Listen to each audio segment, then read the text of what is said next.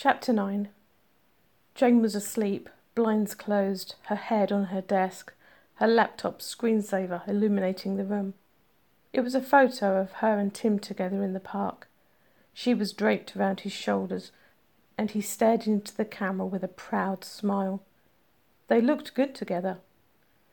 She tried to write a little last night, but after being kicked out of Tim's apartment, it was all she could do to even switch on her computer. Despite that, she managed to write at least one chapter. Her hero had solved the case already, despite her being just halfway through the story. There was just not enough to finish a full length novel. She would work on the rest of it as time went on, but right now it looked more like being a short story than a novel.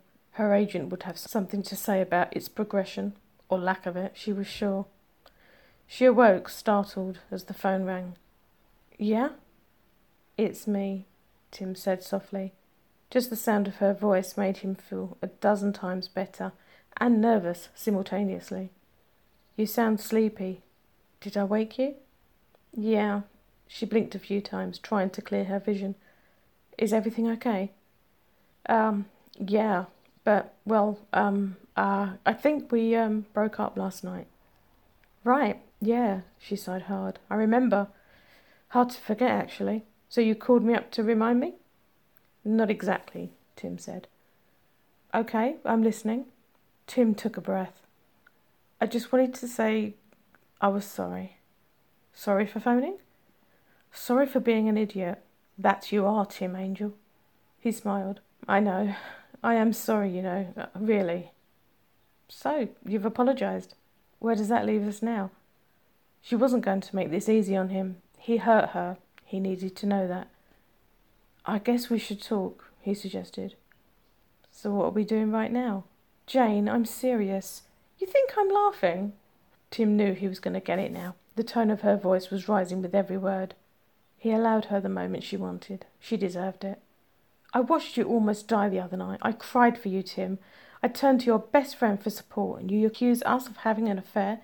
I mean, where the hell did that come from? If that wasn't enough, you yell at me for doing what I thought was the kindest thing I could ever do for you, and then you throw me out of your apartment telling me we're over. It's been a fantastic couple of days, so believe me when I say you're not getting off lightly here. He laughed, unable to keep it silent. What's so funny? You, he said. I miss you. It was hard staying angry with him. Sure, she was still mad, but when it came down to it, she loved him. What couldn't she love about him? He was everything she wanted in a man and a hero. I miss you too, you idiot. Does this mean you'll forgive me? he asked. In my defence, I've been having a pretty hard time lately. She inhaled hard. Right, my turn to apologise now. I am sorry. I really had no idea you'd react like that. You know, if I knew, I would never have even considered it. I'm trying to understand. Maybe we could work on it, he said. It's just, you know, pretty personal stuff to process. I'm not that good at the whole feelings and emotional thing. You're going to have a hard time trusting me with anything again, aren't you? It'll be fine. It was a shock, but I think. I think Jayne were made of stronger stuff. Her eyes welled up, but she held back the tears. I hope so. I love you. I love you too, Jayne. Does this mean we're back on? Do you want us to be? With all my heart. I can't live without you. She smiled and he could hear it.